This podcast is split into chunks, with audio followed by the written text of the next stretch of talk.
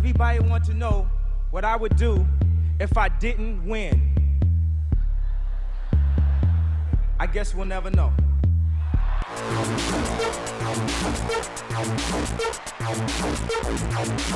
So keep it love. I don't get enough of it. Jesus just rose again.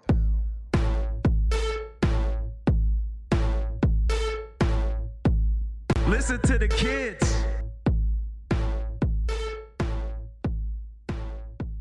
Welcome to Watching the Throne. a lyrical analysis of Kanye East? No, West. Oh, I thought I was in the wrong place for a second. My name's Chris Lambert.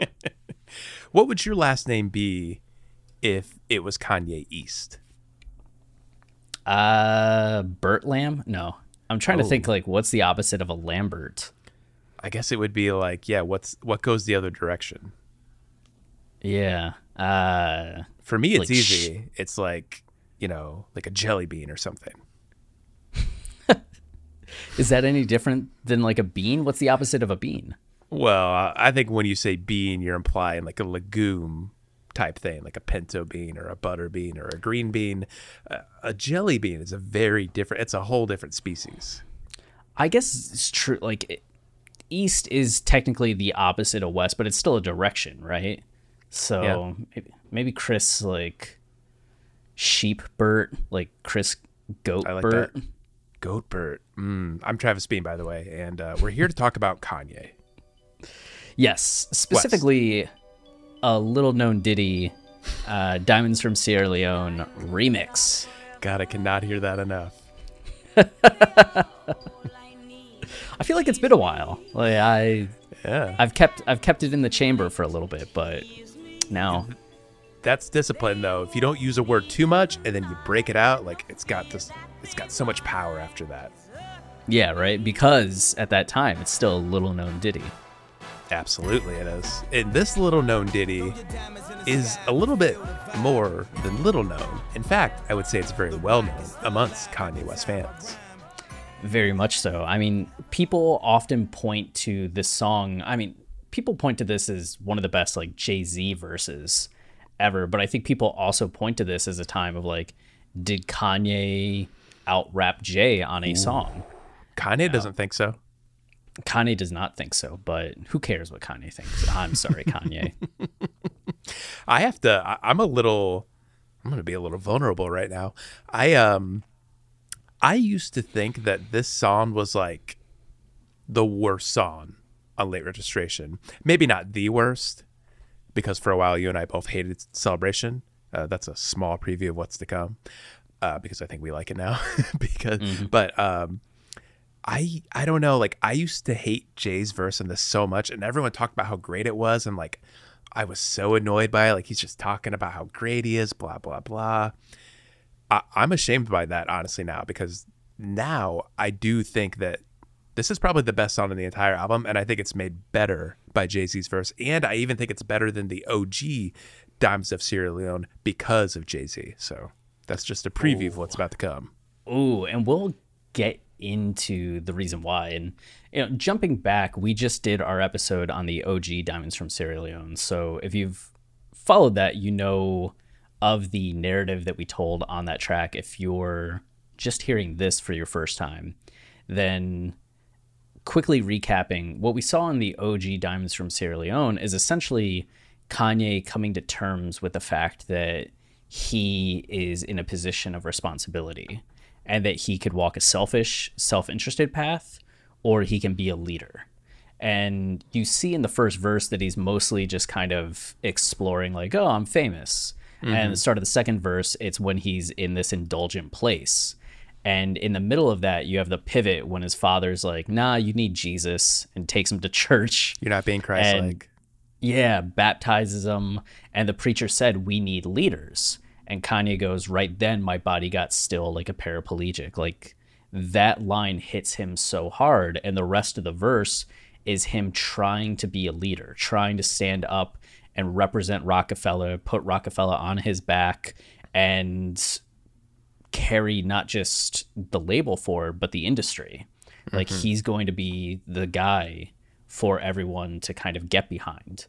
And Diamonds from Sierra Leone remix takes that same idea, but pivots it a little bit. Yeah, condenses and, it, I would say. Yeah, very much condenses it and brings Jay Z in. I mean, it's also a little bit more of a humble song because Kanye, it's just like Kanye bragging about what he's going to do. And here he shines more light on Jay Z rather than himself. Mm-hmm. And just being like, look, like, look to Jay. I'm going to be like Jay. And there's a lot of power in that choice, uh, especially when we start looking at We Major as well. Yeah, I mean, just from both versions of the song, if like you evaluate both, which we have now done, I, I think you realize just how important of a song this was to Kanye because you really can like fuse we've talked about this before. You can fuse both these songs together, like mix and match the verses and like create something like really epic. Um but I mean, when it comes down to it, there's so much like personality and animation and emotion in Kanye's delivery. But the remix specifically, what I think like hits a little harder about it, and what at least what I'm more invested in is that Kanye really gets right into the meat of it all immediately and attack and tackles this internal conflict he's experiencing, and he makes it much more dramatic and engaging in that way. Like, I think it's. I know a lot of people point to Diamonds of Sierra Leone, uh, the the original, as like a, an example of Kanye's great lyricism. And I think in this area, I kind of like, I agree with people that it, they are great lyrics and he's great at telling a story. But I also think like sometimes people can be a little short sighted about like what great lyricism is. So like the original Diamonds, like as you've laid out, like it has this giant narrative and builds to this line where, you know, he's making diamonds out of his bare hands. Like it's this great moment. And all of the power really is in that final line and everything that built to it. But I also think there's power in being just like efficient with the emotion. Like when you're more careful about your words, you can like pack a punch in a much shorter amount of time. And that's how I feel about the song. Like throughout, every single line to me feels really powerful. It's not building to something like each line like means something. You can dig into it. You can see how it's contextualized within the album. Like it, it points to all these things Kanye's been talking about. I don't know. Like to me, this song just like hits throughout. And because of that, like, you know, that's the kind of lyricism I love from Kanye. I feel like people a lot of times point to the the the OG mix and like a song like Gorgeous, you know, like like oh look at him like saying all these complicated thoughts and building this grand idea, but the remix, man, it's like it's it's kind of a a pop song in a way. It's a radio song. Like it just like it gets to the beat of it and it's just engaging the whole time. I love it.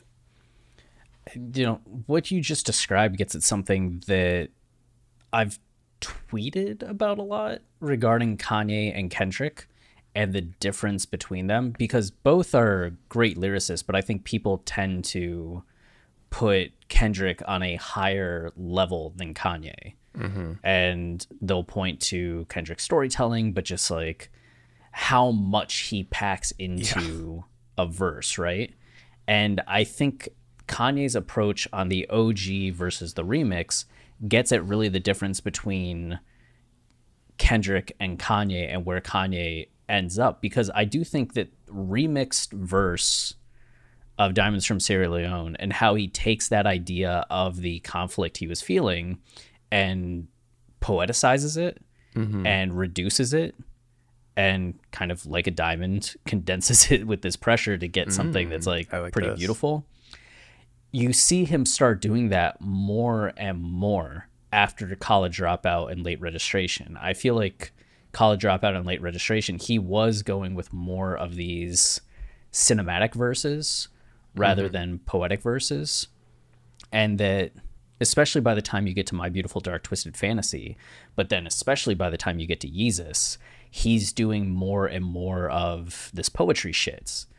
And I say that like nicely. I, yeah. I write poetry, but like he's on how can I reduce things to simple images and ideas that convey the emotion that I'm feeling rather than describing the full story, right? Totally. So Kendrick on these walls might have this whole story about what's going on and have the poetry aspect of like the metaphor of these walls but we still get all the narrative stuff and people are like wow that is lyricism that's storytelling where kanye might do something similar but it's i'm in it and he takes a much more poetic approach to the same topic and people will just think i'm in it's like a a raucous sex song mm-hmm. without paying attention to how trapped he feels the power dynamics how that song plays off of everything else like i'm in it is lyrically more interesting to me than uh, this is Kendrick's one of my favorite artists, but like 85% of Kendrick songs. But I think most people would say Kendrick's lyrically better just because they're looking at the storytelling or the density of lines and the flow of the the rap even though Kanye is doing more with less or as much with less. It, that's that's funny to, see, to hear you comparing Kendrick and Kanye because you can also compare Kanye with Jay. like I was sitting down like thinking about the song today and I'm like, man, every single Kanye line, like there's so much to unpack. Like there's so much conflict and emotion and ideas brimming from each and every line. Jay Z, like I love Jay Z to death, but like I love Jay Z because he's a personality because like his flow is amazing because every time he says something it sounds cool as fuck. Not necessarily because like i think like there's a shitload of depth to everything jay-z says. Like there is depth in the way that like it means something to a lot of people and that you kind of like your ears perk up when he speaks just because he sounds powerful and he's saying stuff like so well.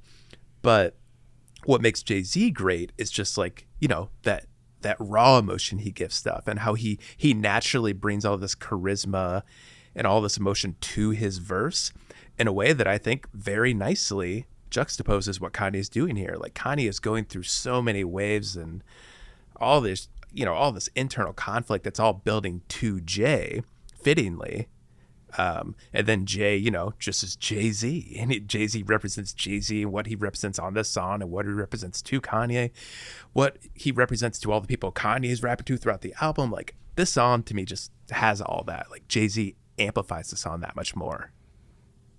Yeah, and it's very similar, and we'll get to the actual lyrics soon, but it's similar to how Kanye uses Jay Z on Never Let Me Down. Totally in the college dropout, the first act is Kanye in Chicago, like hoping to get a break, right? And you start off with more of the the lower place of we don't care, all falls down, and spaceship, with spaceship really starting to set up this higher hope, like. I know that something is going to take me out of this low place where society has helped me like fall down into. And you really get this up and down tension uh, in that first act, which then gets uh, redefined in Jesus Walks between like Jesus and the devil, right? And as Kanye releases Jesus Walks at the end of that song, talking about like, you know, this is my single, like I hope I hope that it mm-hmm. works. Mm-hmm. The very next song is Never Let Me Down, where Kanye is starting his career.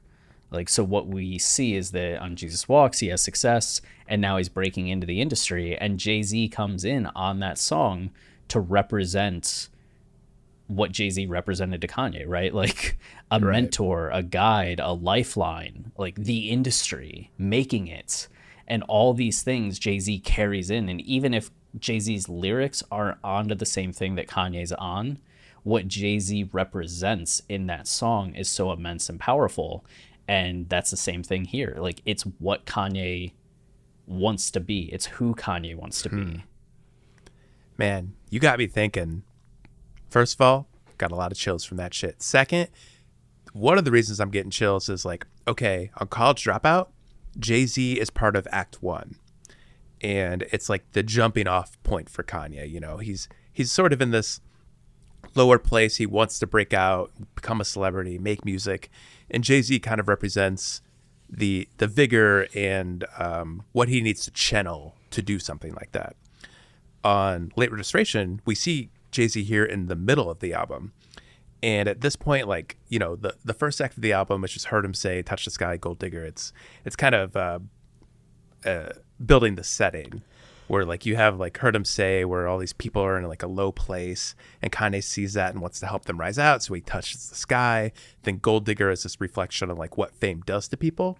And then we have the middle part of the album where Kanye's reflecting a lot on his past, realizing celebrity isn't what it was supposed to be, doesn't know what to do with himself. And then Jay Z comes in and helps him start to realize what he can do. Um, and then just thinking forward, I'm, I'm thinking about graduation now. Big Brother is the final track, and it becomes more of like Kanye reflecting on like the people he's alienated because of this career and how he doesn't have Jay Z in his corner anymore. It's just interesting that like Jay Z on each of those first three albums plays such a focal point on Kanye's life and like where his life is heading. Like Jay Z just means that much to him. you know what that just made me realize? Which like what you said was very beautiful and I'm thinking like, oh, Jay-Z had so much like hope on college dropout. He represented like leadership here and then as you said on graduation, Jay-Z's like out of the picture, right? Mm-hmm. And Kanye's making a song essentially apologizing to Jay, trying to get him back and like repair the damage done to their friendship. And even if that's kind of an exaggeration, Kanye's at least like I don't know, that's how Jay-Z appears on that album, which is like in terms of a trilogy, like pretty heartbreaking. Right. And also kind of fitting in that it's like what the sixth song on the college dropout or fifth song in college dropout and now it's the middle of the album on late registration and then it's the end of the album on graduation which is just very I'm not saying intentional but just mm-hmm. beautifully coincidental mm-hmm. and then he's off of 808s completely and then the thing that made me laugh was that he's back on my beautiful dark twisted fantasy but he's a monster He's a monster. he's a monster at that point and it's like low key almost like Kanye being like, "Oh, I need to have Jay Never Let Me Down because like he represents so much. I need to have him on Diamonds from Sierra Leone because he represents so much." And then by my beautiful dark twisted fantasy, he's kind of like, guy's kind of a monster. He's a monster like me. yeah, like And we're both monsters. you can't forget Watch the Throne. Then then the the bros are back together. They are back together and never again. Yeah, but if like if you're going to have like a final hurrah, Watch the Thrones fucking nails it. Yeah, it's such like a narrative in and of itself, the relationship between them and how it plays out over the course of like Kanye's discography. It's pretty fascinating. Mm. Anyway, that's a that's an aside. That's another podcast. Tune in for the War of Titans. So uh. With Lucky Land slots, you can get lucky just about anywhere. Dearly beloved, we are gathered here today to. Has anyone seen the bride and groom? Sorry, sorry, we're here. We were getting lucky in the limo and we lost track of time. No, Lucky Land Casino, with cash prizes that add up quicker than a guest registry. In that case, I pronounce you lucky. Play for free at LuckyLandSlots.com. Daily bonuses are waiting. No purchase necessary. Void where prohibited by law. 18 plus. Terms and conditions apply. See website for details. Diamonds from Sierra Leone, we have the same sample as the OG, which is the Shirley Bassey Diamonds Are Forever. Diamonds are forever. They are all I need to please me. They can stimulate and tease me. They won't leave in the night. I've no fear that they might desert me. Diamonds are forever. Hold one up. Uh, that's from the album The Best of Bond, James Bond. No, but it was I love that album. It was part of the Diamonds Are Forever soundtrack. It was the title song, right? And we get into this idea of uh, the tension that this woman has between her relationship with something as what not superficial but something as inanimate as a diamond versus men Right. and while she could get more affection, attention, whatever from a man, like the guy can desert you, which is the whole thing with James Bond, right? He never has Right. like a a relationship. Uh, and then on the reverse, like usually the women that James Bond dates do betray him or like double agents or it's complicated. So you have this line diamonds are forever they are all i need to please me they can simulate stimulate and tease me they won't leave in the night i've no fear that they might deserve desert me and uh, diamonds are forever hold one up and then caress it touch it stroke it and undress it My goodness. i know i can see every part Getting What- hot in here. well you know what you have to do take off all your Oh boy. nothing hides in the heart to hurt me. Yeah, so you have this tension between like putting onto a diamond the emotional like relationship you're failing to get from somebody else. Uh, and the fact that like diamonds never lie to me and it just kind of sets up the complicated relationship and how we look to having relationship with consumerism or with these items as a means of replacing the fear or the pain or this or that. So that's already like a complicated frame for this song. And we know that Kanye has been dealing with that, like Yeah. indulging in having cars, having money, like having meaningless relationships and what fame really like gives him, but also what it costs him. Yeah, and I mean that's really tied up into the Shirley Bassey song as well. Like maybe it wasn't intentional when she made this song, but you know, the movie uh is it from Russia with Love, right? Um Uh is it it Diamonds Are Forever? Is that it? See, I, I'm not a huge James Bond expert. yeah, Uh, you're right. yeah, it's from Forever. the yeah, yeah. Um, but that movie's obviously I've seen it. I have not seen it. I just know that the plot is, you know, this dude is building a giant laser he's going to destroy Washington D.C. with with diamonds. so like inherently, diamonds carry this dangerous feel. Like like you can be sucked in by them and they can like they can do damage. So that's infused into the Shirley Bassey song inherently. And then of course Kanye is channeling that because this song really gets into the conflict you have with owning blood diamonds and the the what's sacrificed for that, the people that are sacrificed sacrificed to that and what expense all that comes at. Diamonds are forever. They are all I need to please me. They can stimulate and tease me. They won't leave in the night. I've no fear that they might desert me. Diamonds are forever. Throw your diamonds in the sky if you feel the vibe. Shirley opens both songs, right? And there's a little bit of a, a difference because he chooses to open the OG with Diamonds Are Forever, They Won't Leave in the Night. I've no fear that they might desert me. And he chooses in the remix to have Diamonds Are Forever, They're All I Need to Please Me. They can't stimulate or tease me. Uh, they won't leave in the nights, have no fear that they might desert me. So there's a, a little bit of a difference, a little bit of a longer intro, but it kind of just grounds the relationship dynamic aspect. Mm-hmm.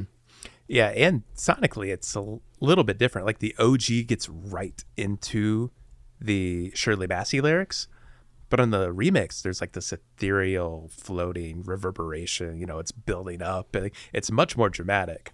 Like we hear a little bit of the sampled song, then we have a 30 second build up to the horns, and then almost 40 seconds in Kanye comes in like it, it's just way more of an affair and a show this time around.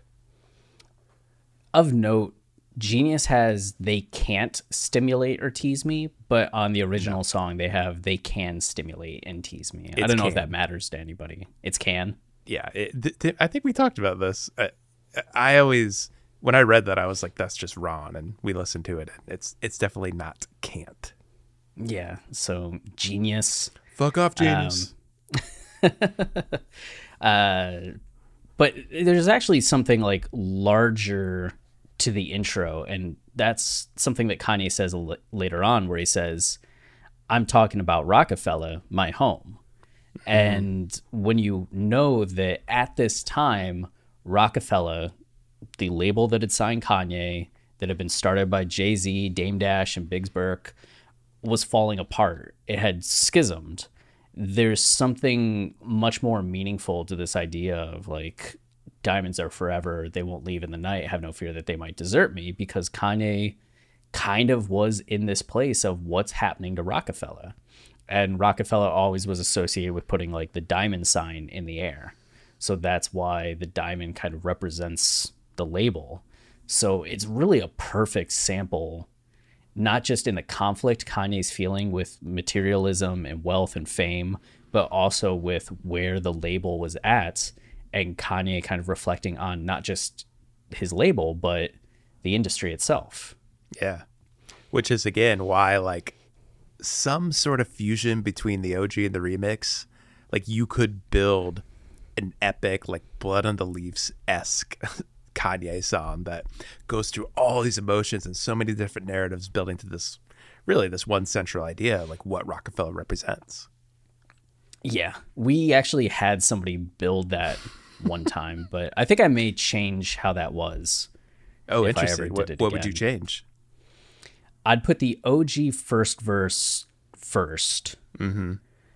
and then start having the uh, start of the second verse, right? Mm-hmm. Leading up to his dad. And then have this coming in with Kanye kind of reflecting and starting to have this like, oh, what's going on with like diamonds and like mm-hmm. I'm starting to feel this like conflict and then have his dad kind of come in and do the leadership in the baptism and then have the second verse start to come in and then have Jay-Z come in and then finish the second verse. Jay-Z's got to finish. That's that's the only stipulation we have. No, Kanye has to finish. Oh, Kanye finished. I thought you said Jay-Z. No, sorry. Jay Z comes in, but then we have Kanye come back and finish off with the uh, oh. the Rockefeller portion of the second verse. All right, I like that. Mm-hmm. You want him to end with building a diamond with his bare hands. Absolutely. All right, I like that. I'm game. Absolutely. Throw your diamonds in the sky if you feel the vibe. The rock is still alive every time I rhyme. Forever, ever, forever, ever, ever, ever, ever, ever, ever, ever, ever, ever, ever. We have the hook come after the intro, which you still have Shirley saying "Diamonds are forever," uh, and then you have Kanye being like, "Throw your diamonds in the sky if you feel the vibe," which is kind of fitting too, as it calls back a little bit to "Touch the Sky." Um, mm-hmm and then the rock's still alive every time I rhyme. And still alive is kind of a, a key description, right? Because mm-hmm. it's not just like, you know, the rock is alive every time I rhyme or like I represent the rock every time I rhyme. It's saying it's still alive with the idea being is it is it dead? right. Uh, which is kind of like the subtext of this whole song is what's going on with Rockefeller. But also like no matter what happens to The Rock, even like a million years from now, like every time you hear a Kanye song, he represents what The Rock represents. Like it's still going to be inspirational to people. Yep. And what was the 2 Chainz song? Feel Away? Feel Away. so just last week, Feel Away came out, which is a 2 Chainz song that features Kanye. And in the song, Kanye has a verse and he says, I still throw my diamond up. and even 2 Chainz is like oh you still repping rockefeller like uh. but kanye's still like holding true um, and you have in here the forever ever forever ever ever ever that's ending the hook which is a callback or interpolation or reference to uh, sorry miss jackson by OutKast King meets queen, then the puppy love thing. Together dream about that crib with the good yes swing. On the oak tree, I hope we feel like this forever. Forever, forever, ever, forever, ever. Forever never seems that long until you're grown. And notice that the day by day ruler can't be too wrong. Miss Jackson, my intentions were good. and that song getting into the complicated relationship dynamics that Andre 3000 was dealing with with who was it? Uh, Erykah Badu. Erykah Badu, where they were in love, but then like things didn't quite work and where they thought they were going to be like young and in love forever like he kind of has this line of like forever ever? Like ever mm-hmm. ever? Because the song's in the aftermath of the fallout of their relationship and him trying to make sense of where everything went wrong between them. So these lines here even though kanye is talking about like the rock's still alive every time i rhyme when you have the forever ever it's getting into the idea that you may feel that way and really believe that but relationships get complicated and you don't know if they are going to last which then becomes like kind of a subtle commentary on the entire album and Kanye's relationship with fame and like what he thought it was going to be, what he dreamed it would be, and then you know what it inevitably becomes. Uh, this album's just kind of full of that. right? Like Kanye and Fame were like Andre 3000 and Erykah Badu on the college dropouts. Yeah. And now by late registration, he's like, sorry, Miss Jackson. like, I tried. yeah, I don't know what happened. I guess drugs and alcohol, you know? Women. Yep. Yep. Can't forget that. So all of that is the context heading into the first verse. And that's what makes this so cool because I know people will often be like, oh, lyricism, right? As we are talking about up front. But like, look how much depth Kanye has brought into this song from just the Shirley Bassey sample, like lines that come up later, and then the interpolation of uh, OutKast in very simple, like not telling us anything, just having it be part of it. He's already laid the groundwork for the conflict of this song and kind of queued up the psychological place you're supposed to be in, an emotional place you're supposed to be in, without needing to write a line. And that's why this guy is the goat.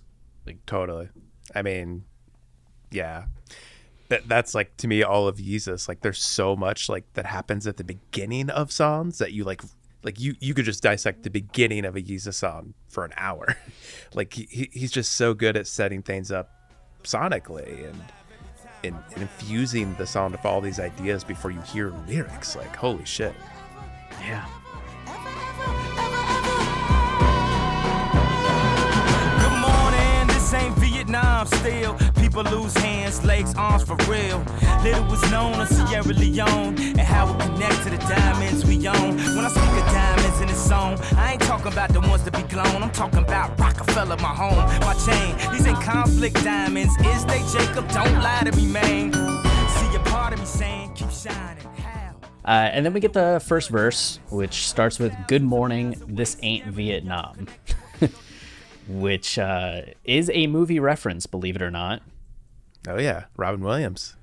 Yeah, it was Robin Williams' breakout movie released in 1987 limitedly, but wide in 1988, uh, where Robin Williams plays who is he? He's Airman Second Class Adrian Cronauer. Arrives in Saigon to work as a DJ for Armed Forces Radio Service. And, you know, the army ends up being kind of a, a strict place. And Robin Williams, as you can guess, is not a strict character. And he, working as a DJ, ends up being really like funny and off the beaten path and kind of pushing the boundaries in a way that makes the army people or the higher ups around him uncomfortable, but that the uh, regular soldiers really love. And lo and behold, that's the conflict is that Robin Williams is different than what the powers that be want him to be. And that creates a lot of conflict as they try to take him out of that position. So you see this young DJ really connecting with the people, starting to make moves, but being held back by the system and by people that are making decisions that don't like this new wave. So it really gets into power dynamics and somebody breaking the mold. And ultimately, uh, Cronauer is not allowed to be a DJ anymore. But you can see, I think, at least generally, the idea that Kanye can relate to Robin Williams being this guy that arrives into an industry that's kind of set in its ways and he's doing things differently and causing a stir and it's creating both good results and bad results. Yeah. I mean, this is why Kanye I, I, I really do miss this part of Kanye, like these pop culture references, because again, there's so much packed into what is seemingly just like a funny throwaway line. Because yeah, Kanye does sort of resemble the character from Good Morning Vietnam.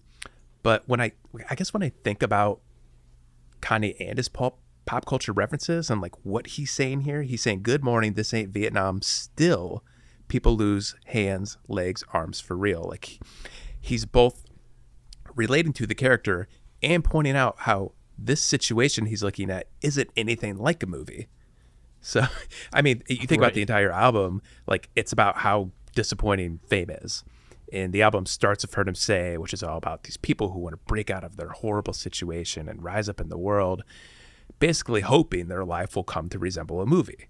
But their life isn't a movie. Like life's hard and doesn't work out the way you want it to, like we're seeing with Kanye throughout this whole album. Especially if you're in the black community where, you know, it feels like the entire fucking world's working against you. So I, I feel like this this reference to Good Morning Vietnam has like those kinds of layers to it. Like the situation isn't like a movie because life isn't like a movie, but the situation is actually similar. The situation in the movie is actually pretty similar to the real events that took place in Vietnam and are taking place in the place you live, which is terrifying.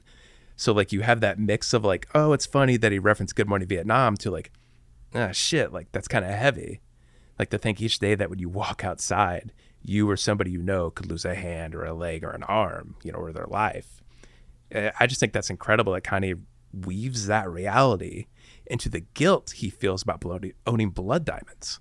Like, again, not a goofy reference to Good Morning Vietnam at all. Like, there's a lot of weight and gravity to that. Absolutely. Like, that's the dynamic. I mean, I even think about something, and it's not a, a movie reference, right? But people will clown on the line like, you left your fridge open, somebody took a sandwich. I love it. And it's funny and kind of dumb and pisses some people off, but it's also one of those like just simple betrayals. Mm-hmm. Like, who does that?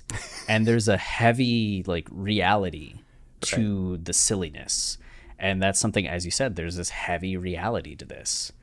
And uh, people, I guess, could take that he's talking about like Chicago up front, right? Mm-hmm. And just saying like in Chicago there's dangers, which has been something, as you said, he's talked about over the course of this album, and something that he would really go on to talk about in songs like Murder to Excellence, right? Um, and just kind of comparing Chicago to Iraq. And now here right. he's talking about Vietnam, which was such a horrible war, and the loss of life was excessive, unnecessary, extraordinary, and how horrible we think that is, but tend to think of it in the past tense, right? Mm-hmm. Like, well, that was Vietnam, but now he's not only you could draw that comparison somewhat to Chicago, but as he says, says little was known of Sierra Leone.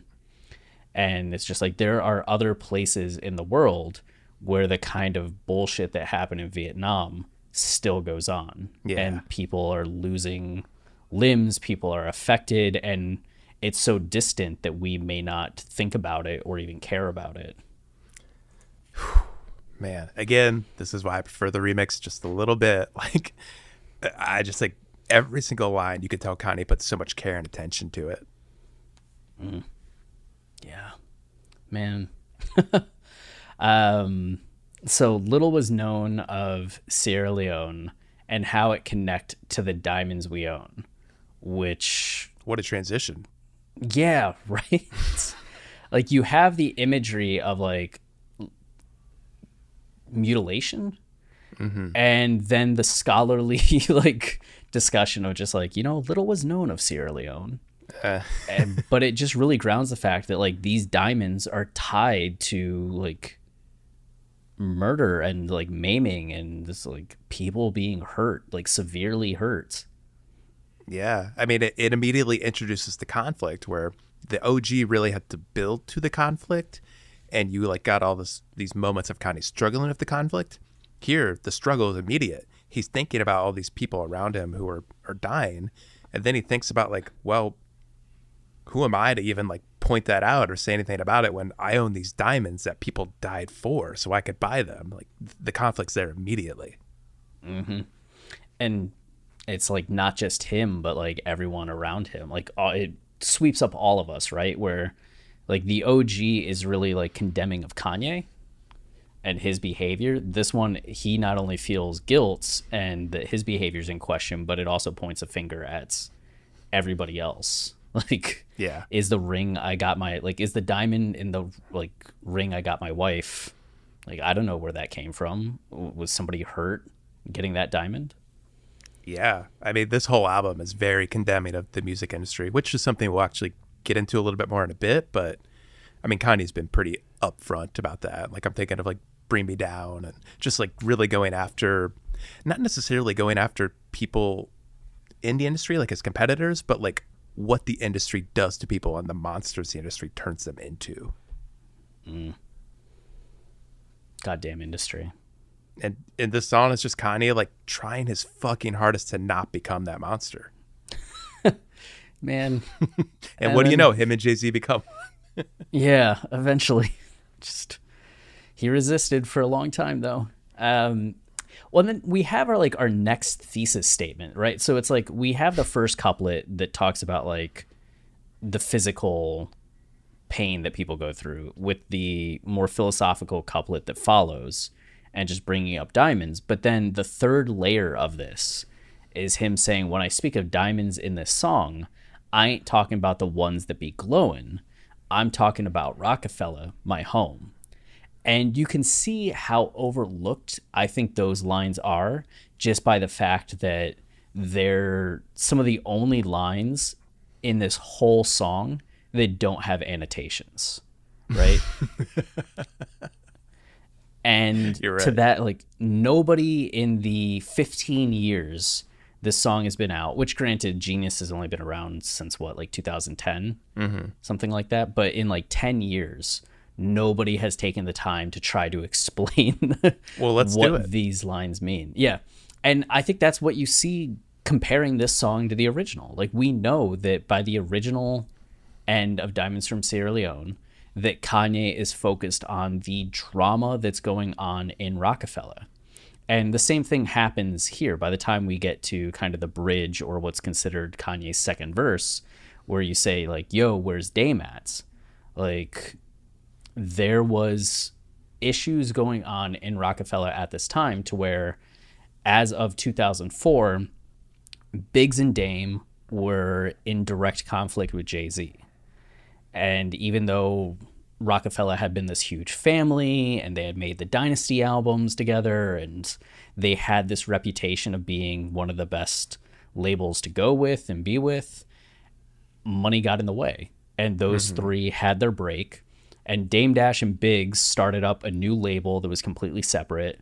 Hove got to keep the name and was then president of the label and Def Jam, right? Because it was bought by what Universal Music Group or Def Jam bought it. Uh, there was some deal that came into the picture, but at the point that this song was coming out in 2005, the artist had kind of picked sides. Like you had artists that went with Damon Biggs, you had artists that stay with Jay Z, and they were really caught in the middle of everything that was going on. And that's what Kanye ended up speaking to on the OG. And it's what Kanye ends up speaking to in this song. So, as much as the song is about conflict diamonds and just Kanye feeling like this guilt about diamonds and calling out that industry, it's also about the conflict that Kanye is feeling. And he says it right here hmm. about what's going on in Roc-A-Fella and what's it mean that he now stayed with Jay Z and maintains his diamond rather than going with Damon Biggs? What's it mean to him? What's it mean to others? So I can see somebody being like, is it that a little more superficial? Mm-hmm. In that Kanye is talking about like just the events of this label rather than trying to point out this horrible thing that's going on. And I don't think it's like one or the other. He's just doing both. Yes. And he's p- pointing out the conflict of what's going on to Sierra Leone and just saying, like, we see the shit happening over there, but there are ways in which it's happening over here where people are getting hurt in the process of us getting our diamonds, right? So he's as much calling out like bullshit that's going on in the industry, even in his own label, and the concern he has for what's going on there, as much as he's concerned about what's going on outside, which even gets back to how we see him handle things on uh, Yeezus, right? And he'll Yeah. use examples of slavery and historic slavery to make comments about mental enslavement now or consumerism in today's society. Man, people are setting them up and we're knocking them the fuck down this episode. I gotta say, like, I think you're totally right. And I, I think you're getting at what I really think this verse in particular, and I guess the whole song is getting at, is I think Kanye's verse is all about this cognitive dissonance he's experiencing. Like, uh, cognitive dissonance is when you just have, you hold two opposing ideas at once. You know, maybe like you're Christian, um, so you shouldn't believe in gay marriage, but you do, and that tears you apart because you don't know which way to go, like that kind of thing. I think like there, there's a really interesting transition that happens here where he says, "I'm talking about the ones that be glow, and I'm talking about Roc-A-Fella, my home," and then it immediately changes to my chain. These ain't conflict diamonds, is they, Jacob? Don't lie to me, man. So to me, this is again an example of like fantastic lyricism to go from my home, but then my home becomes my chain. So he's trying to focus on Roc-A-Fella and like all the good this entity represents, but wrapped up in that, you know, is all the conflict that's happening. And at the same time, he's also tied down by how he got these conflict diamonds and what it represents it. He owns them the people that died for them. It's this moment of cognitive dissonance. Like how can he truly represent Roc-A-Fella and do good in the world when a Roc-A-Fella is falling apart and b he has this thirst for diamonds that is destroying lives? I i i feel like that's just like that's the central struggle of the entire album. You want to rise up out of your situation you know you want these diamonds you want the cars you want the girls to prove that you're successful to like paint this image of yourself that you've made it but all of that comes at a cost if you're not conscious about the people you affect and this destruction you're le- leaving in your wake. And and when you lose sight of what you set out to do in the first place like that's all there.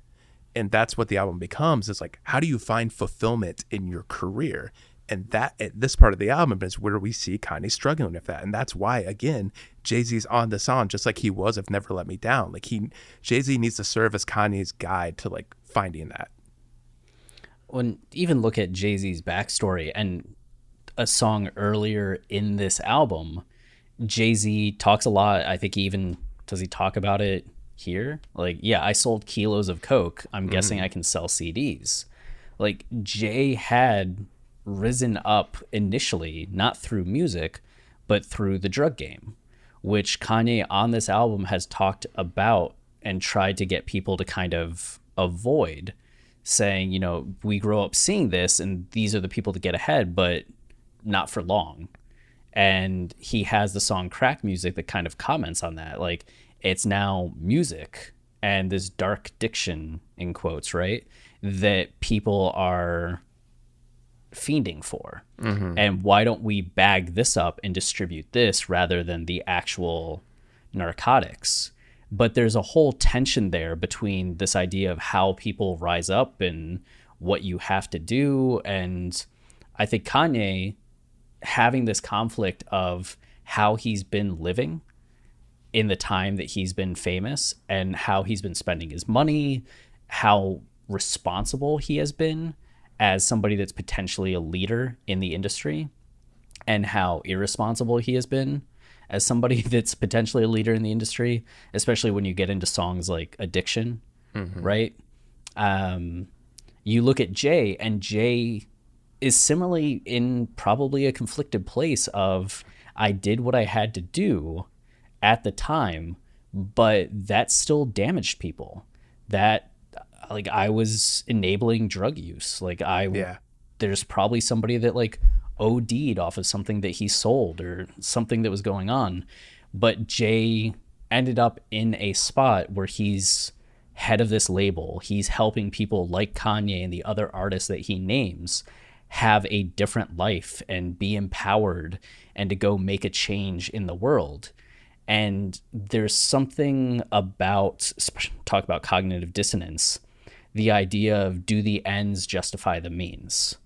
And how do you make peace with your past or make peace with things that you look back on and think, I wouldn't have done it that way again? Or can I feel good about even wearing this chain and having these diamonds? Like, can I accept that now that I know where these came from, I don't agree with it, but I still have this chain and I'm wearing it because I know it means something to other people and gives me power to help other people and allows me to be the leader that I want to be. There's so much tied up in that conflict. And that's another reason why Jay Z's perfect for hmm. this song because Jay Z is a great example of are you a bad person because you had to do bad things in certain certain circumstances and does Yeah. that define you for the rest of your life no matter how much good you do Yeah, I think that's that's kind of um, indicative of where Kanye is now. Like him coming to peace with that, and like the past mistakes he's made, and being less consumed by cognitive dissonance and more aware that like it's just kind of a reality of the world. like I think um, um, F. Scott just Fitzgerald said like the true sign of intelligence is like being able to hold two opposing ideas at once, being okay with cognitive dissonance and eventually, you know, Kanye and Jay will build to that point. But I- think at this point in Kanye's career, like you could just see that he's really struggling with it, and he doesn't know how to handle it. Yep. Yep. Yep. And there's a reason why the last song in this album's gone. yeah. Yep. Uh, so, uh, yeah, Jacob is Jacob the jeweler, who is the guy that that guy. makes a lot of the. he gets shouted out a lot. He's made a lot of the chains for a lot of, uh, you know, rap artists. So when he calls out Jacob, that's just what he's saying. Like he's now having this awakening of like, yo, Jacob, like, don't lie to me. Are these conflict diamonds? But it also serves, as he says, he's talking about Roc-A-Fella, right? So it's not just like him saying, Are the diamonds in my chain conflict diamonds? It's essentially him being like, Is there conflict in Roc-A-Fella? And having Yeah. this moment of like realization that like things in his label that he thought was his home that was going to be safe may not be so good. Oof. To be honest, I didn't even really think about it that way. Yeah. my chain. These ain't conflict diamonds. Is they Jacob? Don't lie to me, man. See a part of me saying, keep shining. How? When I know what a blood diamonds. Though it's thousands of miles away, Sierra Leone connect to what we go through today. Over here, it's the drug trade. We die from drugs. Over there, they die from what we buy from drugs. The diamonds, the chains, the braces, the charms is. and part of him saying keep shining how would i know what a blood diamond is and that's where you get that duality right it's easy to read into that back to the just sierra leone and the idea of the diamonds like a blood diamond are these diamonds that are mined illegally using this labor that's dangerous that cost people lives and like how can he wear any jewelry any fancy stuff that has diamonds that might be blood diamonds? But it also gets back to Roc-A-Fella. Like how can he still stay confident and shining and being the artist that he wants to be when he knows that the label behind him is falling apart and having this schism and this like bad blood amongst its founders Man, to think he's witnessing that, like the fall of Roc-A-Fella, as he's having these, you know, experiencing fame, like having these conflicting thoughts about the industry in general and seeing what it does to people, it's got to be pretty tough. talk about like growing pains and oh loss God, of yeah. innocence. Like when he signed his deal and was making college dropout, Roc-A-Fella was like the place. Yeah. And then within a year, it's falling apart. And now he's like a kid watching his parents get divorced and dealing with the complicated emotions of that. Yeah, shit. Is, is this where we talk about Pink Floyd? Oh yeah, I would have completely skipped over it. Um, so this is also cool and might be. I don't know how much Kanye knows about Pink Floyd, right? Like we tried looking up like Oh, Kanye Pink Floyd. He does. Kanye's making conceptual albums. He he loved anybody who made a conceptual album back in the day. Yeah, I just that's another question. Like seriously, we joke a lot about the questions we would ask Mm-hmm. Kanye. I really do want to ask Kanye like what his thoughts are on Pink Floyd and Not so much like uh, another brick in the wall or Dark Side of the Moon, but Dark Side of the Moon is the one with another brick in the wall, right? No, that's the wall. The wall. Fuck. Okay, not not the wall and Dark Side of the Moon, but I think the strongest Pink Floyd album is Wish You Were Here. Oh yeah. And- well, I think that's the one Kanye would probably respond to the most, considering what it's about. Yeah. So the I don't know if it's like the premier song on this album, but the two big songs on this album are uh, "Wish You Were Here," which is the one that you'll probably hear on the radio the most, and "Shine On." You Crazy Diamond, which is not one you'll probably hear on the radio. Considering Like- it exists in ten parts and it's like twenty minutes long. yeah, 20. Actually, it comes out to exactly 26 minutes. Wow.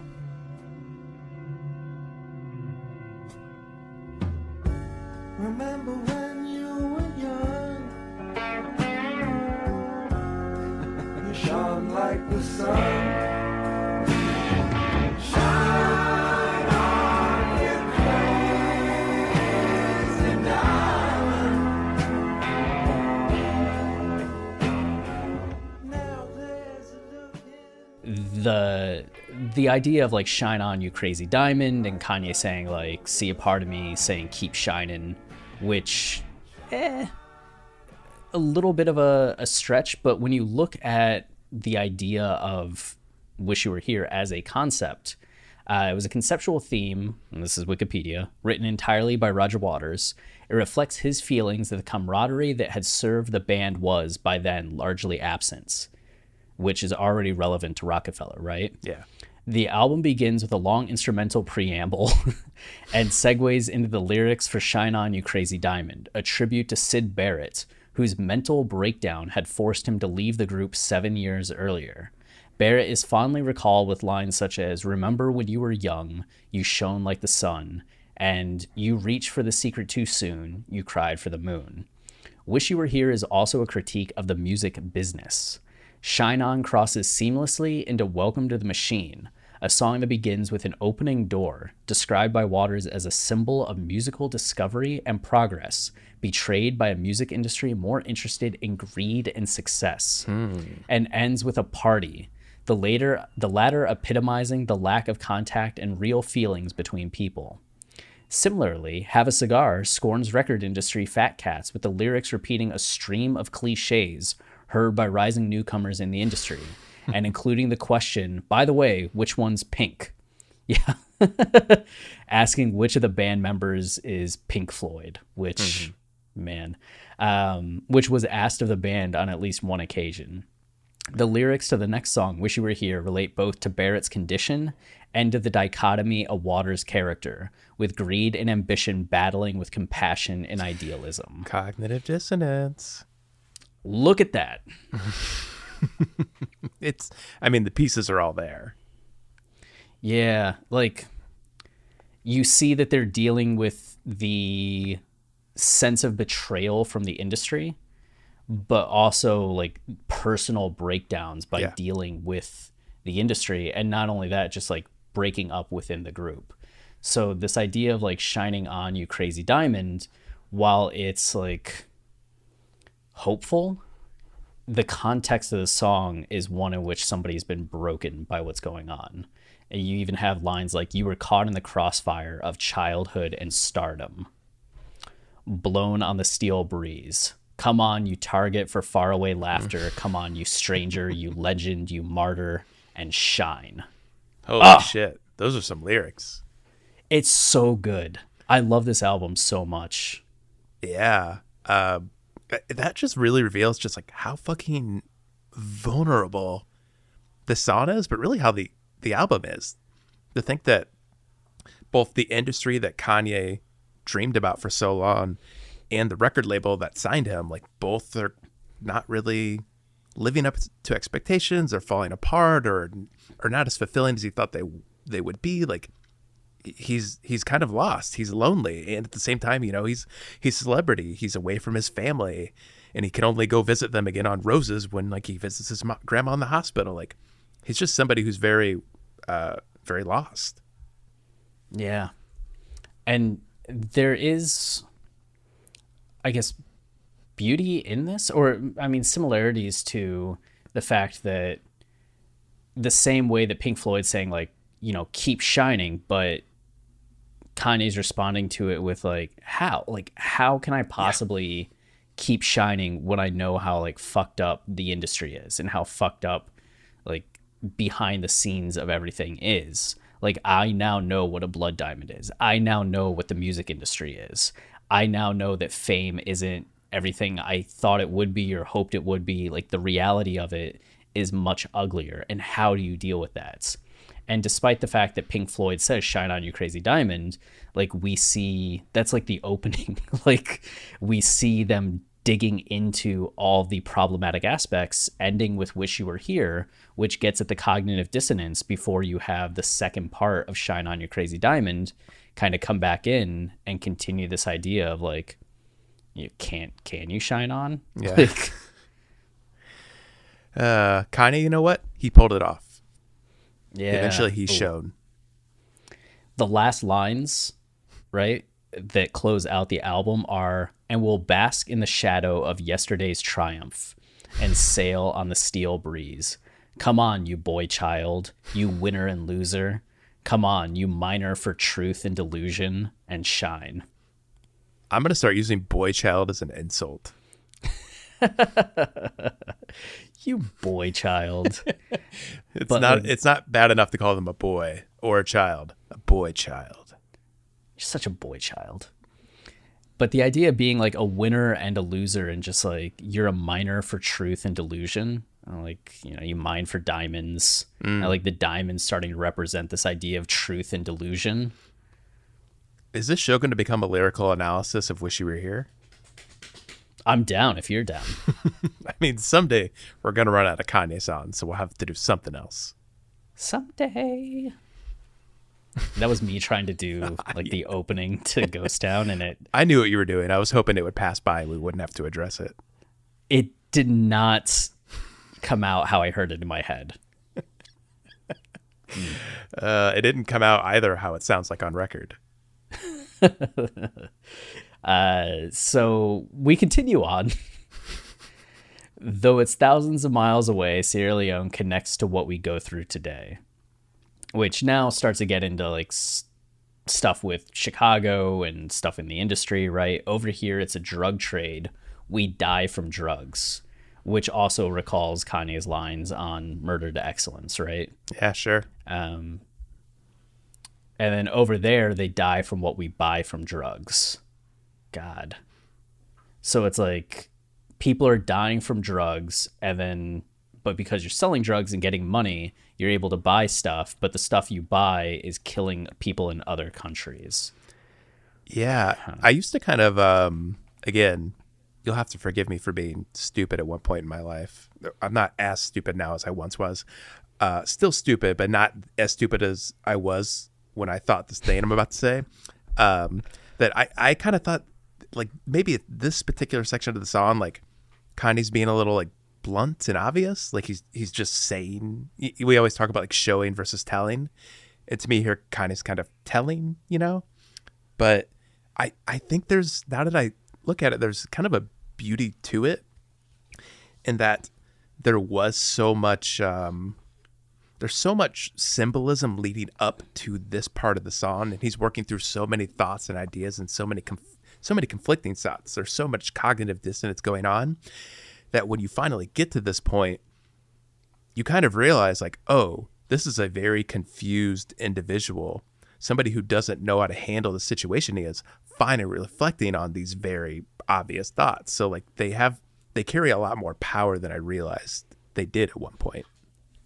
and then also too because there's the extended metaphor going on of Yes. this being about the music industry and about Roc-A-Fella uh, while it's still like obvious in terms of like the commentary about like just materialism and like diamonds and drugs and all of that there's still the layers that as you said he's already set up ahead of time That's the best part of every Kanye song and what makes this podcast so much fun to do is like it's never about one thing with Kanye. Like it's it's always about so many things, and it's always about Kanye reflecting on himself, no matter how unobvious it is.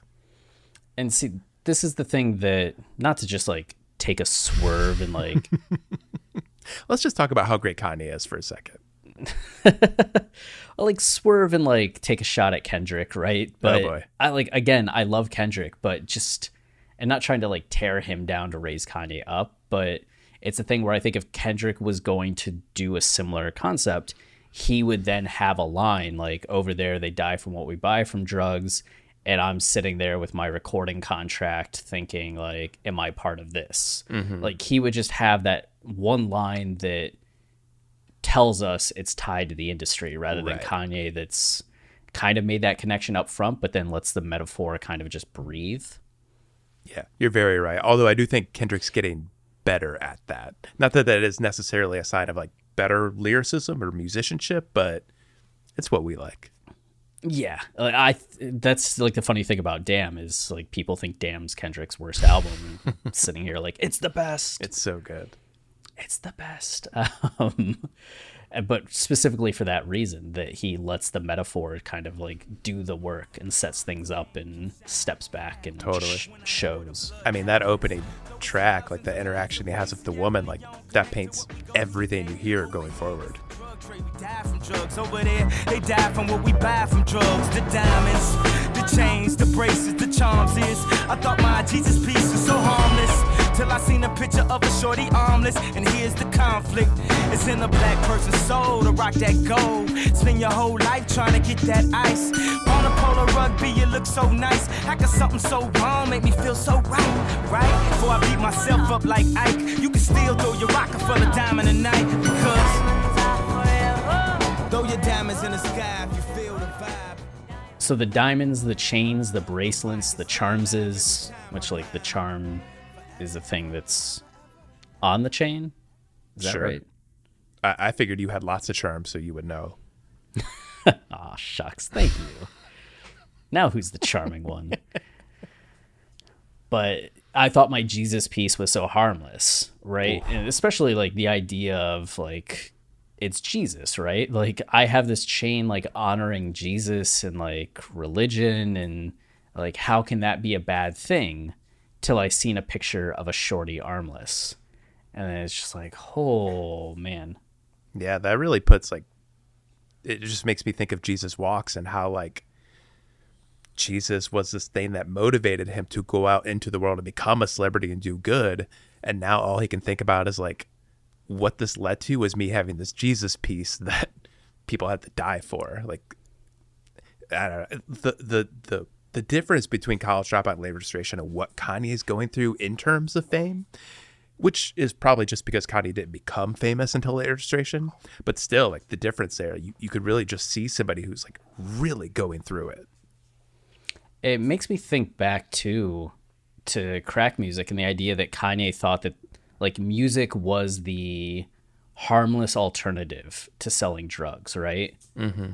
And now he's realizing that like yes and no, like somebody can get rich off of making music rather than selling drugs, and they're not like harming anyone in their community. But then the things that you do with that money can still cause harm. Mm-hmm. Yeah. Hmm. Crazy. So we get this picture of a shorty armless, and then, and here's the conflict. It's in a black person's soul to rock that gold. Mm. Again, recalling Heard 'Em Say, I feel like like all these dreams you like the dreams of breaking out of the situation you're in also include like all the cars and jewelry that you get to buy, like because that'll represent that'll be this image, the symbol of that you've made it. And getting back to All Falls Down as well, and just Yeah. like as you're saying, this idea that it's a symbol of you made it, but also this idea of like it's a symbol of empowerment. And also I think just generally Kanye has talked about like the style and like aesthetic that black people have mm-hmm. and just saying like it's in our soul to like look good Yeah. and have this sense of style and like do these things well. But the fact that in order to do that, we have to buy these things that come with not just a monetary cost, but also like a human cost. Ugh. Yeah.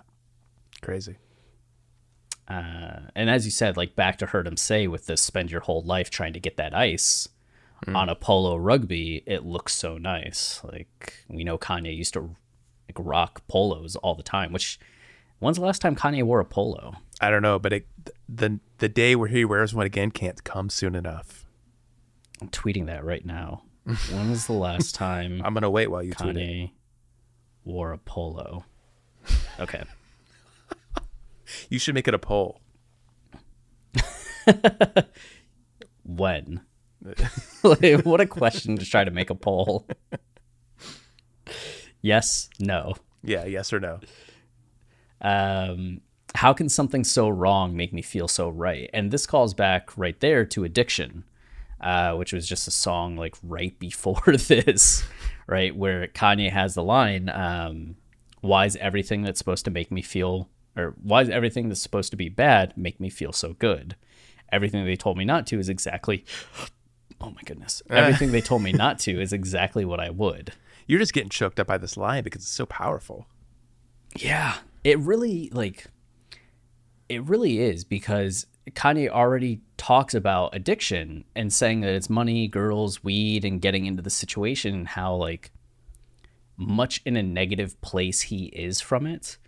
And being able to step back from that song and into this and have him bring the context of that song into this. Like, how can something so wrong make me feel so right? Like, that's the conflict. And how not only do I handle this on the larger level of my responsibility as an individual to like other humans, but also to like my culture, my industry, but then to myself. Like if I can't even handle my basic addictions, like how can I like handle these larger pressures? And that's why it's so incredible to just look at Kanye's entire career, his entire discography, like as this narrative, because he kind of loses that battle for a while. Like he really does succumb to the vices of celebrity and becomes this, you know, gross uh, superstar on graduation, and it's completely alone on 808s. Like he's somebody who loses that battle for a while. Right, like stronger is like an empowering song but it's also kind of the beginning of the end like Right. he wants to go harder better faster stronger because it makes him feel so right Right. like but it ends up being the thing that's wrong that ruins a lot of his relationships with chicago and jay-z hmm. and he struggles to get over that At least he has his diamonds, though. oh god Oh God. Uh, and then the last two lines, right before I beat myself up like Ike, uh, Ike and Tina Turner. Yeah. Yeah. Um, Or the Ike candy, Mike and Ike. yeah, your teeth beat up Mike and Ike's. Exactly. Uh, so as he's starting to like beat himself up and like get into this darker place of the conflict and really explore it, he says he kind of like stops himself and says, "Before I mm-hmm. beat myself up, like you can still throw your Roc-A-Fella diamond tonight." So like, you know, this is a future Kanye problem right now. right isn't that Like- that's kind of what he's doing is like I, i'm going to keep struggling with this but for now like i need to be inspirational to people and represent what the Roc-A-Fella diamond represents Yeah. And then, I mean, that's the thing too, getting back to Roc-A-Fella, like at this point, it's breaking apart. So, can throwing the Roc-A-Fella sign still make you feel good? Is it wrong to still put it up when there's such bad blood between Dame, Biggs, and Jay and the whole thing's kind of falling down? But for right now, while the name still exists, like, you know what? Still throw your Roc-A-Fella diamond tonight. And then jay-z's got a follow-up on all that People asking me, is is I'm gonna give my chain back. That'll be the same day I give the game back. You know the next question, dog, yo, where Dame at? This track the Indian dance to bring our rain back. What's up with you and Jay, man? Are y'all okay, man? Yep, I got it from here, yeah, damn. The chain remains, the gang is intact. The name is mine, I'll take blame for that. The pressure's on, but guess who ain't gonna crack? Pardon me, I had to laugh at that. How could you falter when you the Rock of Gibraltar? I had to get Well, so we have the the hook come in, and then Kanye with the second verse be like, "People asking me." I wish he would have started his verse like that. People asking me. People asking me. It's almost like a Seinfeld bit. If people ever ask you, "Are you Let's gonna give your chain back?" Chris, don't get into another Seinfeld impression. We don't have time for it. Damn it. Well, so people asking me is I'm gonna give my chain back. Like, yeah, and this gets at the heart of the issue, right? Like, is he going to go with Dame and Biggs? Is he gonna stay with Jay? Like, is the chain still something that he can wear when it comes to Roc-A-Fella? But also like in the context of Diamonds from Sierra Leone, right? Like, are you going to give up this chain? that has these blood diamonds potentially and what that represents. And he says that'll be the same day I give the game back. Again, Which, wish he uh, said it that way. It's an emphatic no, right? like I got to this spot and I think there's something I used to take in my dumb days as that being almost hypocritical. Like how can he have this realization about like what the diamonds mean and like still rock the chain? But I think it's also just kind of coming to peace with the situation of like yeah, there are these problematic aspects to things, but the chain represents more for people, right? And the fact that like I wear this Roc-A-Fella chain, regardless of like how it was made, where it came from, like maybe I can be better in the future about things, but this chain means something not only to myself, but to others that see me wear it. That I'm a kid from Chicago that came up and now runs the game and I have a Roc-A-Fella chain. So no, I'm not going to give this chain back because I need to inspire these kids to do the same and inspire others that they need to go and like live up to their potential. This is him starting to get into the leadership aspect of things.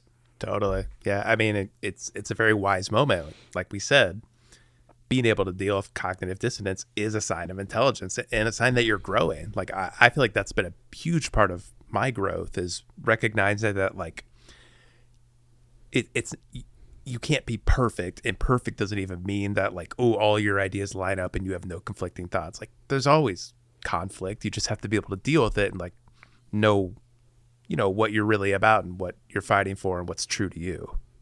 Mm-hmm.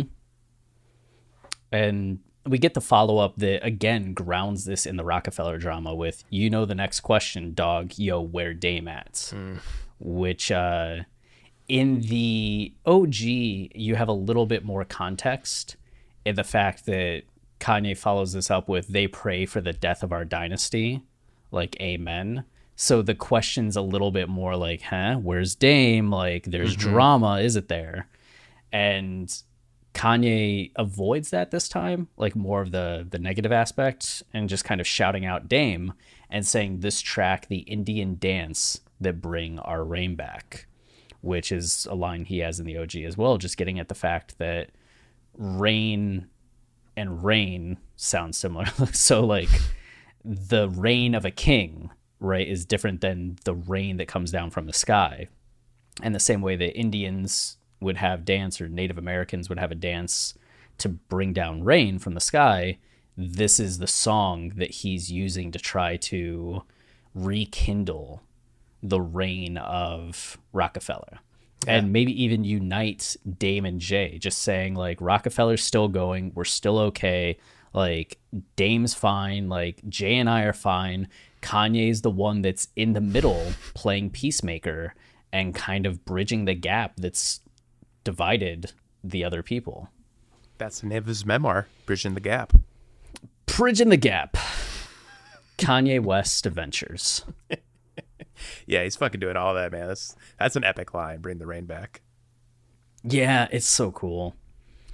Um, and then you get "What's Up with You and Jay, Man? Are you all okay, man?" Which was also on the OG, and that's what kind of precipitated. Uh, uh, they pray for the death of our dynasty. Like,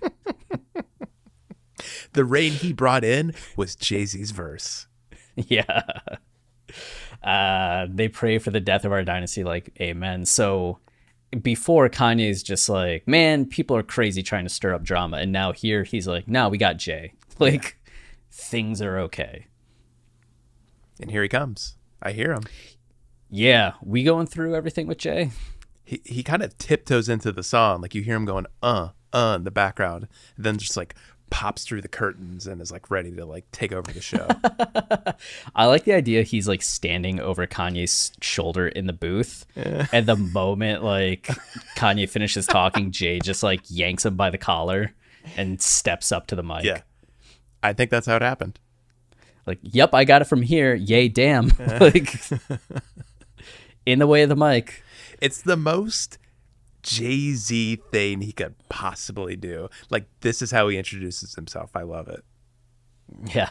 And I mean, Jay doesn't really get into much of the Sierra Leone stuff because Jay is kind of more concerned with the Roc-A-Fella stuff. Yeah. Like, and the chain remains. Like, the Roc-A-Fella chain's still here. The gang is intact. Like, this is essentially like a damage control verse in a lot of ways, but not in like a, oh, he's just doing damage, but in the way of like, yeah, people are doubting us, and like, I'm going to show how great we still are, and only the way that Jay can do. Yeah, it- which Um, carries so much weight thinking about how Kanye's built up Roc-A-Fella, like what it means and how desperately he wants it to stay together and like retain this power it's always had. Yep. Uh, the name is mine. I'll take blame for that. So, I mean, I guess because he ended up with Roc-A-Fella, right, and Dame and Biggs had to go grab another name, he's Mhm. saying, like, I'll take the blame for that, maybe? Sure. Sometimes I don't know what Jay's talking about, but I always love it. yeah, yeah. Um, the pressure's on because now he's flying solo, right? What's going to happen to Roc-A-Fella? Is Jay going to be the leader? He's now the president of Def Jam. Uh, but guess who ain't gonna crack? Which uh, Jay Z laughs at. Ha ha. pardon me. I had to laugh at that. that is now the most Jay Z th- Jay Z thing he said so far. Power ranking of like most Jay Z things. I think he's going to top himself a couple more times. We'll see. Yeah, which just playing off the idea people often say like black don't crack when it comes to like aging. And he's just saying like guess who's not going to crack, but you have that joke tied in with him not bowing to the pressure, but also to the fact that like diamonds can withstand pressure. Mhm. So you have a triple entendre going on. Love it. Pardon me, I had to laugh at that. How could you falter when you the Rock of Gibraltar? I had to get off the boat so I could walk on water. This ain't no tall order, this is nothing to me. Difficult takes a day, impossible takes a week. I do this in my sleep. I sold kilos of coke. I'm guessing I could sell CDs. I'm not a businessman, I'm a businessman. Let me handle my business. Damn, Kanye's, you got me. Freeway and Foxy. Air. Uh, how could you falter when you're the rock of Gibraltar? Well, that's the most Jay Z line now. uh, just you know, Roc-A-Fella gets called the Rock, and Rock of Gibraltar is this huge, uh, as Genius says, monolithic limestone promontory located at the entrance of the Mediterranean Sea. Mm, that's a beautiful piece of limestone right there. But uh, the island, it's like such a big stone. Like, how could anybody hope to like do anything to it? But Yeah. apparently they say that there was a 2003 satire film called Death of a Dynasty, which was directed by Roc-A-Fella co-founder Dame Dash and produced by Rock Films. Uh. the script predicts a Roc-A-Fella splits. After the split, Dame forms a group to diss Jay called Rock a Gibraltar. so Ooh. That's that's pretty impressive to pack that much into one line. Right, because it's like the reading of "We are the Rock of Gibraltar," so how could we falter? But also like mocking Dame Yeah. and being like, you know, how could you struggle in the aftermath of the split when you're the Rock of Gibraltar? Yeah. T- so both taking a dig at Dame and saying like the gain is intact, like everything's good. Yeah, that's pretty wild. The fact that they like made a satire film about That's them crazy. splitting up just like a year before they actually like reached that point. Yeah. Ugh. um I had to get off the boat so I could walk on water. Yeah. Do I even need to say it? That is the most Jay Z That- line. and you know the boat in this situation like i mean you could try to take it to like the historic place um like coming over on slave ships and the idea he got off the boat and he's walking on water like jesus or just because rock of gibraltar is an island and you have to take a boat to get to it and he's just like nah i got off the boat that goes to the rock of gibraltar so i could walk on water like i'm leaving you behind Yeah. so i can go on to do greater things Man, that's that's epic right there. right? Uh, I had to get off the boat so I could walk on water. This ain't no tall order. This is nothing to me. I mean, And it wasn't. that is that the most Jay Z line now? I don't know. Him saying he can walk on water, which is what Jesus can do. He's gonna have to top okay. Jesus. Difficult takes a day. Impossible takes a week. Well, that's yeah. I do this in my sleep. Even the simplest Jay Z lines like really hit home. Like that is that's such a Jay Z line. it just the the confidence. Ah, and so I I, sold kilo. I sold kilos of coke. I'm guessing I can sell CDs, which recalls crack music. Oh yeah. Um, I'm not a businessman. I'm a business man. Okay, that might be it. That's yeah, That might be the end of it. Yeah. Let me handle my business. Damn. Which, yeah, yeah. Love those lines. I, I say those lines all the time. I'm not a businessman. I'm a business. Pause. Man. I they're so good, and especially like just by themselves, like in any song, they would stand out. Like if Jay had said that and so appalled, you'd be like, "Damn, what a great line!" But specifically in the fact that he's addressing the Roc-A-Fella split and about the confidence he has of being on his own, mm-hmm. and just saying like, "Yo, I'm the business." Like, hmm. How'd I'm that work just a out? businessman. Yeah, I mean, good. Yeah. Billionaire Jay Z. Pretty good. Let me handle my business. Damn, Kanye's, you got me. Freeway and Foxy, YG's, Teairra Marí, Peedi, watch me. Bleek could be one hit away his whole career. As long as I'm alive, he's a millionaire. And even if I die's in my will somewhere, so he could just kick back and chill somewhere. Oh yeah, he don't even have to write rhymes. A dynasty like my money lasts three lifetimes. Shelly Bass So Kanye's You Got Me, Freeway, then Foxy. So this is where he starts kind of like what Batman versus Superman, like teasing the rest of the Justice League characters. That's This is exactly that what he's doing. Yeah, so he's like naming off who's going to be in the Justice League movie. Of like, yo, so currently on Roc-A-Fella, we have Freeway and Foxy, YG's, Teairra Marí, and Peedi. I have Memphis Bleek. All of them. but uh, we were reading up about it and like none of them ended up releasing albums and like within the year like Roc-A-Fella was kind of defunct so it's uh it's a shame even freeway was talking about at one point how like he's like yo they were like this whole family unit but by the time i signed and got in there they're falling apart like i didn't get to enjoy any of the stuff that like Yeah. He had to get there a year earlier when. Kanye did. Yeah, kind of got like a little bit of it, but mm. and then Memphis Bleek took uh ended up being kind of upset with this line.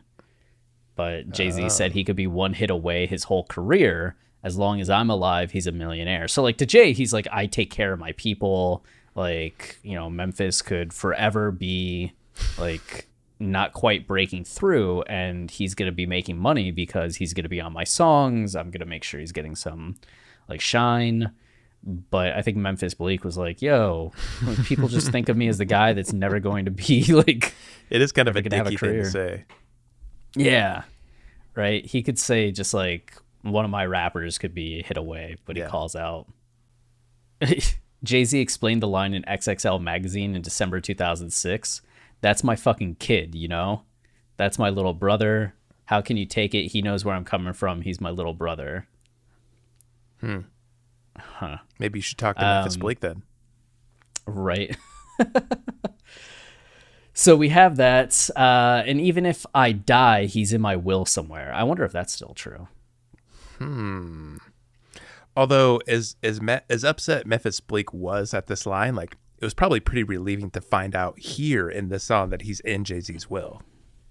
Right. Or like the ultimate betrayal when like he just continues living his life like, oh, I'm in Jay's will. And Yeah. then finds out one day, like, oh, Jay changed his will. That would be tragic. I know. Like I had people, I'd get a will after my Mhm. parents died, and I had people in there that I eventually like took out of my will when I got married. Oh, really? Yeah, I didn't tell them. Uh, I didn't tell them they were in because I didn't want them to like kill me, Uh-huh. but I also did tell them they're out. that wow, Chris, you're getting into some complicated shit. I've never even made a will, so uh, I guess it's something we all got to think about someday. I was pretty annoyed when I first had to make it. And, you know, like your only child, your mom just dies like five years after your dad died. You're like 25 years old. And the first will that I wrote, I included an auctioning off of my cats at my funeral if Mhm. I died while my cats were still alive. Mm-hmm. And I was like, you know, the person running the service has to ask the people in attendance who will take the cats, and the cats can't be split up. And if no one raises their hand, then the funeral will not continue until someone agrees to take the cats. And if multiple people raise their hand, then the funeral must pause as each person makes a statement about why they should take care of the cats. I thought you were going to say they would fight to the death. No, no, no. I would never put them through that, you know. But I'd make them give an essay about why, and there should be a thirty-minute time period to uh, write that, and then give the speech, and then the crowd votes, and that was all in there. And the lawyer Did you have anything about like, there being a tie in the votes? Uh, yeah, I said at that point, then it's like the main person's decision. so, so what? The the guy presiding over the funeral just decides who's taking the cats. Yeah. Okay. Should I do something similar in my will, but like I require somebody to take over hosting the show with you? yeah, please. Okay. I'm going to use the exact language you did, but like it's just going to be this show. Like we have to have a Twitter poll. Yeah, we do. Uh, um, but then the lawyer was just like, "You can't do this." Oh, it never even made it through. No. Oh, that's too bad. I know. Uh, all right. So so he could just kick back and chill somewhere. Oh yeah, he don't even have to write rhymes. Man, uh, the dynasty like my money lasts three lifetimes. So Jay Z had had in my lifetime volumes one, two, and three at this point. There was also the Dynasty uh, Rockefeller album. So it's like you know there was the initial Dynasty, but now this is like the next version of it. That Rockefeller died. There's going to be more iterations, like just because that ended doesn't mean it's not going to continue to live on and have multiple lifetimes, multiple albums. There's layers there. Yeah. three. Shirley Bassey's in the rear saying exactly what I was saying practically my whole career. The diamond is forever, I've been mining this forever. Now the Louis Vuitton Don's time, it couldn't be better. People lined up to see the Titanic sinking. Instead, we rose from the ash like a phoenix. If you're waiting for the end of the dynasty sign, it would seem like forever. It's a mighty long time. I'm young bitches.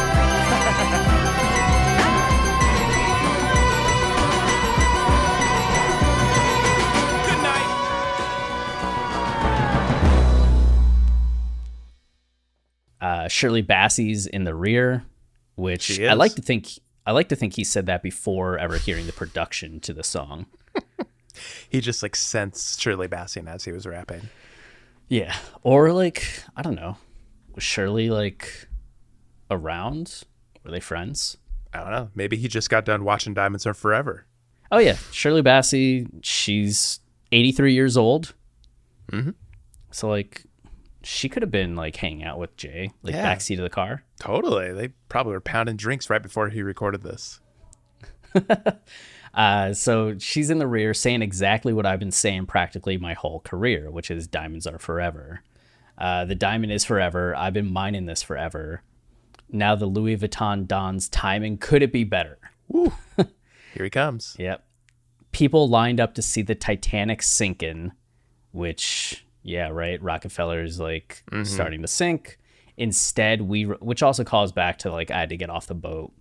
Um, instead, we rose up from the ash like a phoenix. If Is you're this waiting what for the inspired Kanye on My Beautiful Dark Twisted Fantasy? wow, like the whole of that is just like the phoenix represents Rockefeller. Yeah. maybe. Jay's influence unmatched. uh, if you're waiting for the end of the dynasty sign, it would seem like forever is a mighty long time. Fuck yeah. Who, who- do I hear there in the background? Marie singing. okay. Is she singing a Shirley Bassey song? Uh, I couldn't quite couldn't quite make it out, Okay. but good night. Isn't that how Kanye ends the album? What does he say Is at the end of Gone? Oh, sorry, Mr. West is gone. JK. Just kidding. I knew that. I'm not I'm a Kanye expert. Pete. Now I'm just like confused if I'm just thinking about Jay saying it here. If Kanye does end a song by saying good night, Well, he starts graduation with Good Morning. that's true. So maybe that's what you're thinking of. Oh man. Should we go with a theory there? Let's get into it next episode. All right. Well, thanks for joining us for this like unending ultimate episode. Wow, we spent this long talking about the OG too, so we've spent three hours talking about diamonds from Sierra Leone. I'm so sorry. Yeah, thank you for uh, your time and attention. Yeah, uh, your saints for sticking through this. Yeah, right. Your saints, your psalms, your Chis, your norths. Uh, okay, is there anything else? Do we have anything else to talk about? Is that it? No, that's it. Thanks for listening, and uh, tune in next time for We Major. Ooh, we major. But until we get to we major, just try your best to stay wavy in the meantime. Oh, for the love of God, stay loopy. For the love of God. Or keep it loopy. Ah. And I am. And they ask me, they ask me, they ask me, I tell them. Raise your glasses, your glasses, your glasses to the sky. This is the last call for alcohol